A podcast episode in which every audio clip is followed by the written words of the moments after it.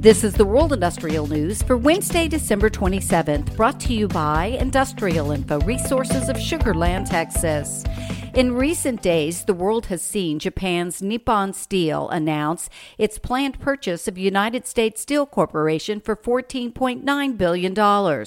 And Tokyo Gas, through its subsidiary TG Natural Resources, announced the acquisition of Rockcliff Energy from Houston based private equity firm Quantum Energy Partners for $2.7 billion. Although these transactions are hardly stocking stuffers during this holiday season, they are raising questions about foreign investments that may require regulatory scrutiny, such as in the case of the U.S. Steel acquisition. ConocoPhillips has reached a final investment decision on the Willow Oil Drilling Project in Alaska, approving the project and allocating funds needed to begin construction and reach its first oil production, the energy company said last week.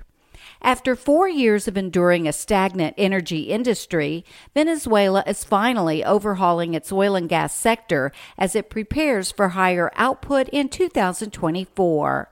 And the company behind one of the United Kingdom's largest ever transmission projects has awarded contracts worth $2.3 billion for the Eastern Green Link 1 subsea cable between Scotland and England.